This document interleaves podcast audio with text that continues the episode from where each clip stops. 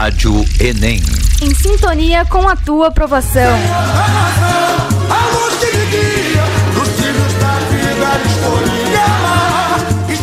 E aí, tudo bem? Sejam todos muito bem-vindos à Rádio Enem. Chegando agora para você o nosso episódio especial de Carnaval. Como é que vocês estão nesse feriadão? Tudo certinho? Espero que todos bem, ou estudando, ou descansando, ou curtindo, enfim. Nosso programa de hoje nada mais é do que uma grande revisão de história, só que a gente vai fazer de uma maneira diferente. 5 momentos importantes da história que caem em prova. Nós vamos tratá-los sobre como eles foram abordados no Carnaval do Rio de Janeiro. Ou seja, a gente vai rodar um trechinho do samba enredo daquele ano, seja ele qual for, e o nosso professor convidado, que já está conectado conosco, vai falar sobre o que é importante saber sobre aquele assunto, seja para o Enem, seja para qualquer vestibular que você encontrará pela frente. Mas antes da gente começar o nosso bate-papo com o professor, eu lembro para você curtir a nossa página no Facebook, facebook.com/radioenem, e também seguir a gente no Instagram, @radioenem. Quem recebe o nosso programa pelo nosso contatinho da aprovação, pelo WhatsApp 51991615268, pode nos mandar perguntas, sugestões de entrevistas, sugestões de músicas pra gente rodar no programa, enfim, interagir conosco, só participar aí, só responder direto no nosso contato. Bom, conectado conosco, ele que é professor de História, Filosofia, Sociologia, participou de vários programas no ano passado e agora começa com a gente também nessa temporada de 2019, professor Fábio Catani. E aí, professor, tudo bem? Bom dia, Gustavo, bom dia, amigos da Rádio Enem. Bom dia. E vamos começar essa trajetória de 2019, né? Partiu. Falando sobre a mais importante das festas populares brasileiras, Carnaval e alguns dos temas históricos que já apareceram nos desfiles. Qual que a gente vai começar, então? Vamos começar com Era Vargas, a Portela trazendo Era Vargas. Tá aí um trechinho, Portela 2000. Aclamado pelo povo, o Estado Novo, Getúlio Vargas anunciou, a despeito da censura, não existe mal sem curar, viva o trabalhador. Nossa indústria cresceu e lá vou eu, jogou petróleo a valer. No carnaval de Ope, cassino sem me perder. Nossa indústria cresceu, jorrou petróleo a valer. Mais adiante fala assim: vai à luta, meu Brasil, pela soberana paz. Quem foi amado e odiado na memória saiu da vida para entrar na história. Portela, desfile do ano 2000. E aí, professor? Portela trouxe um tema chamado Estado Novo, da Era Vargas, a ditadura de Getúlio Vargas. E embora faça uma menção pálida acerca da censura, ignore a tortura que foi praticada contra presos políticos, as prisões, os exílios, a brutalidade, a violência, ela faz um samba exaltação. Até porque dentro do Estado Novo principalmente, mas a Era Vargas toda, apresentou um incentivo de Getúlio Vargas para o Carnaval, como uma festa que visava enaltecer o sentimento patriótico e visava enaltecer a própria figura do Vargas e o regime por ele estabelecido.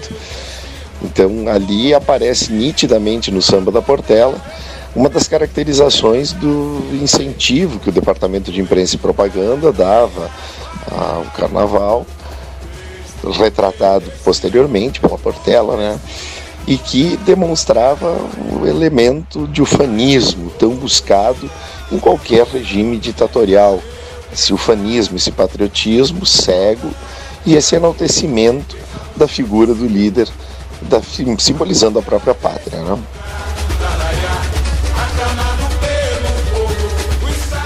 Agora a gente vai para o desfile da Viradouro de 1999.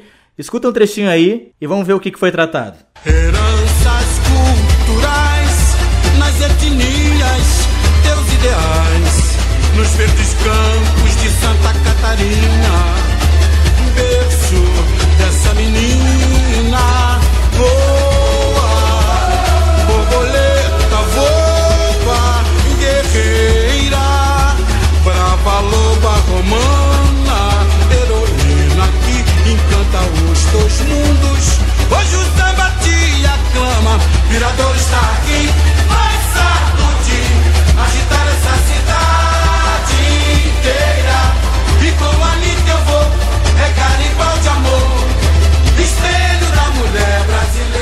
E aí, professor? A Viradouro, em 1999, levou ao desfile um tema sobre a história de Santa Catarina. E aí faz menção aos índios carijós que ocuparam a ilha, faz menção à escravidão praticada ao longo do período colonial e imperial, sobretudo com a utilização de escravos por imigrantes açorianos na pesca da baleia na ilha de Nossa Senhora do Desterro, futura Florianópolis. Mas a menção principal que é feita é a Anita Garibaldi, a heroína de dois mundos que abandonou um casamento falido que tinha, e isso no século XIX, e num rompante de um feminismo precoce, um ato, um grito de liberdade, uniu-se a Giuseppe Garibaldi, não apenas para lutar na Guerra Farroupilha, na Revolta Farroupilha, que havia se estendido até Santa Catarina, quando os estancieiros gaúchos chegaram a formar a República Juliana, em Laguna, e depois ela cruzou o oceano junto com este homem, que era o seu amor maior, e uniu-se às guerras pela unificação italiana, lutando pela República ao lado de Giuseppe Garibaldi. Anita foi uma mulher revolucionária, literalmente participando de revoluções, uma guerreira, mas revolucionária em seu comportamento, de não se ater a um casamento onde provavelmente, pelo que se tem em notícias, ela sofria violência, ela sofria descaso. Então ela soube lutar e ela soube construir uma identidade de uma mulher livre em pleno século XIX, e fora que participou de lutas republicanas tanto no Brasil quanto na Itália ao lado de Giuseppe Garibaldi. Morreu em função dessas batalhas.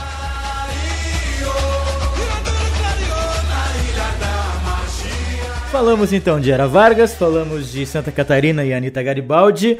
Agora a gente vai para um outro desfile também da década de 90, Grande Rio, 1996. O enredo é assim, ó: na era dos Filipes, o Brasil era espanhol. Tá aí o trecho. Viajando no tempo, eu vou. Sou arte! Eu sou arte, vem brilhar nessa história.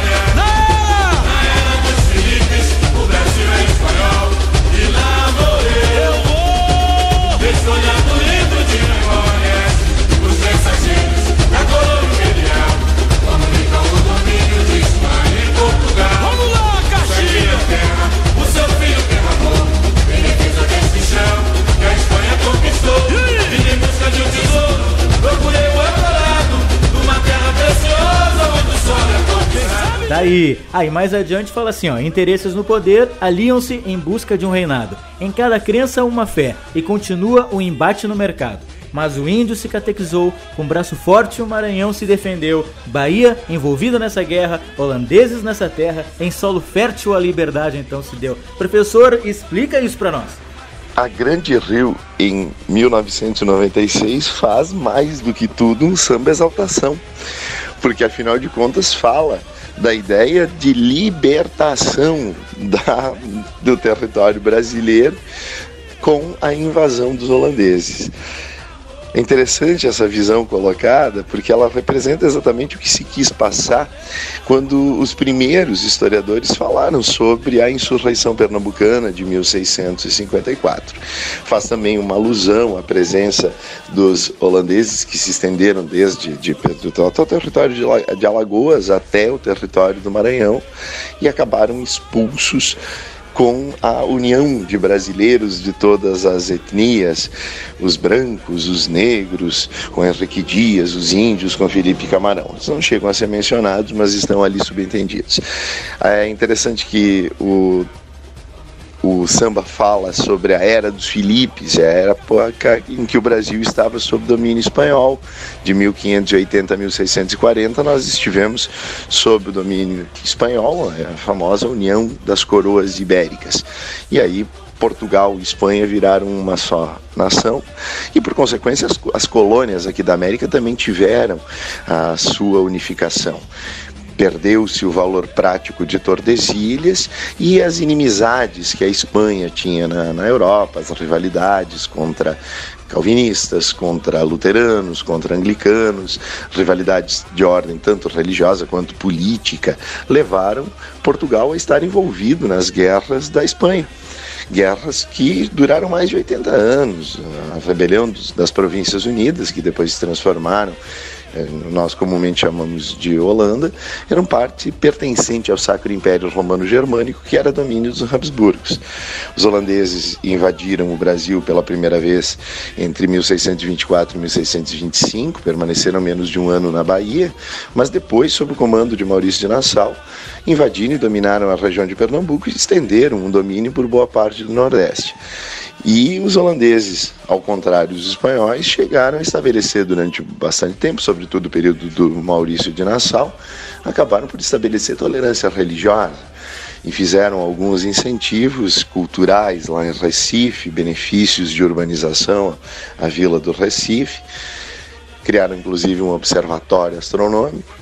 Mas a visão que se tem é que justamente os holandeses eles estariam sendo expulsos do Brasil por uma união de raças, quando na verdade nós temos uma formação sobretudo católica, uma afirmação dos católicos, dos negros e dos índios já convertidos ao catolicismo, que se uniram aos brancos nessa luta para expulsar os holandeses de Pernambuco.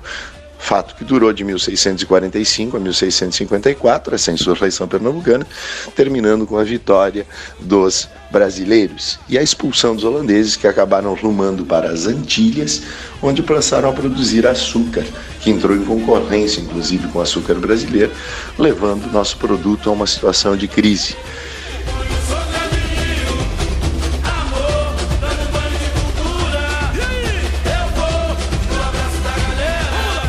Isso aí, o Banho de Cultura é a Rádio Enem, hein? Com esse programa especial pra você e pro abraço da galera, a gente vai, assim que saírem os resultados do Enem, vamos comemorar muito, com certeza. Nosso quarto e penúltimo samba do nosso programa especial de carnaval da Rádio Enem é Beija-Flor de Nilópolis, desfile de 2005. Em nome do Pai...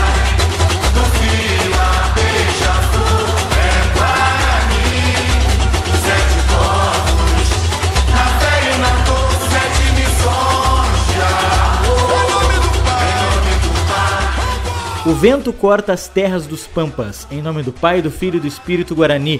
7 povos na fé e na dor, 7 missões de amor. E para rimar eu pergunto, e aí, professor?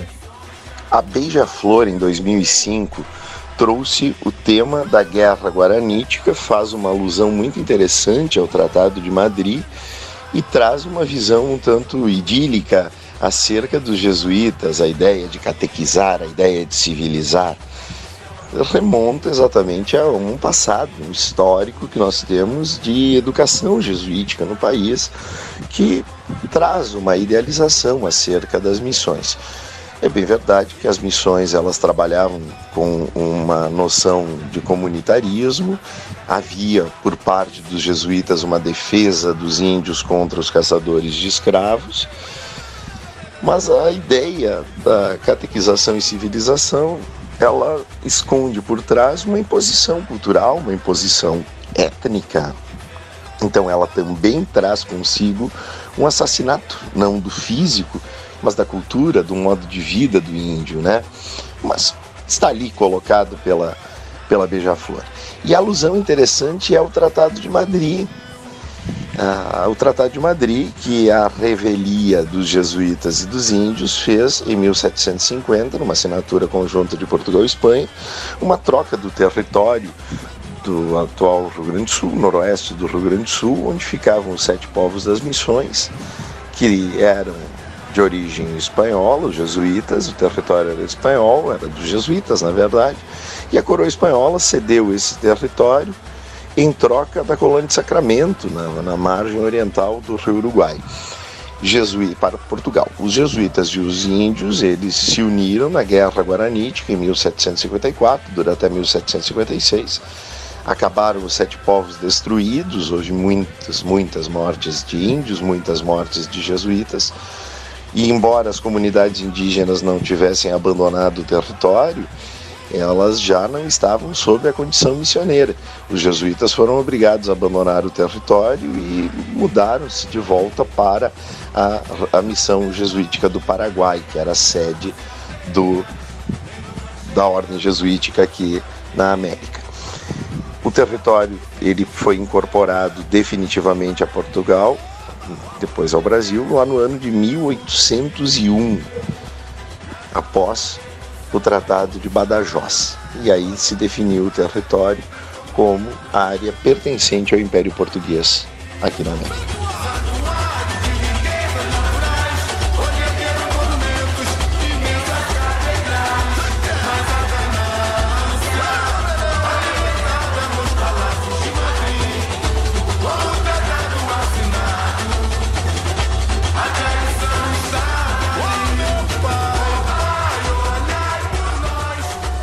Para finalizar, a gente vai para 1988, Estação Primeira de Mangueira, tá aí na voz do Jamelão.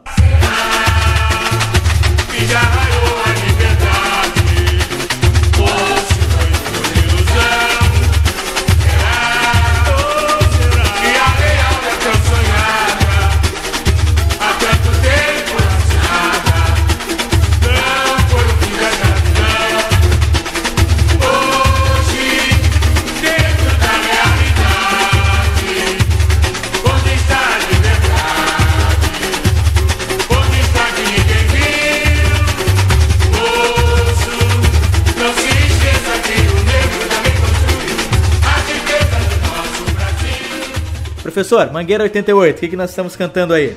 A Mangueira, para quem irei torcer este ano, Gustavo, torceremos. Em função também de um enredo, de um samba enredo bastante crítico, a Mangueira trouxe no centenário da assinatura da Lei Áurea, da abolição da escravidão pela Princesa Isabel, ela trouxe um tema crítico em relação à visão tradicional que se tinha de que a princesa Isabel havia sido uma redentora e mereceria todo tipo de enaltecimento, e a Lei Áurea teria trazido a liberdade para os escravos e proporcionado, portanto, uma condição de vida muito melhor. O que não é verdade, o próprio enredo traz a ideia de que o negro ele foi libertado dos açoites para ser colocado nas favelas, porque não houve nenhum tipo de lei, medida política de incorporação cidadã do negro à sociedade. Os negros eles não tiveram nenhum tipo de compensação, eles foram simplesmente, praticamente todos os que eram escravos eram analfabetos, e foram lançados numa condição de vala pior do que a comum para os trabalhadores, e numa época em que já se estabelecia uma ideia de branqueamento da população e imigrantes estavam sendo trazidos. Os negros sofriam preconceito tanto das classes altas da elite brasileira, quanto dos próprios trabalhadores braçais europeus que aqui chegavam. E os piores empregos é que foram reservados para estes escravos, muitos deles reabsorvidos nas lavouras de café do Oeste Paulista por um salário muito mais baixo do que aquele que era pago aos imigrantes, que recebiam já com o sistema do colonato sua remuneração em dinheiro.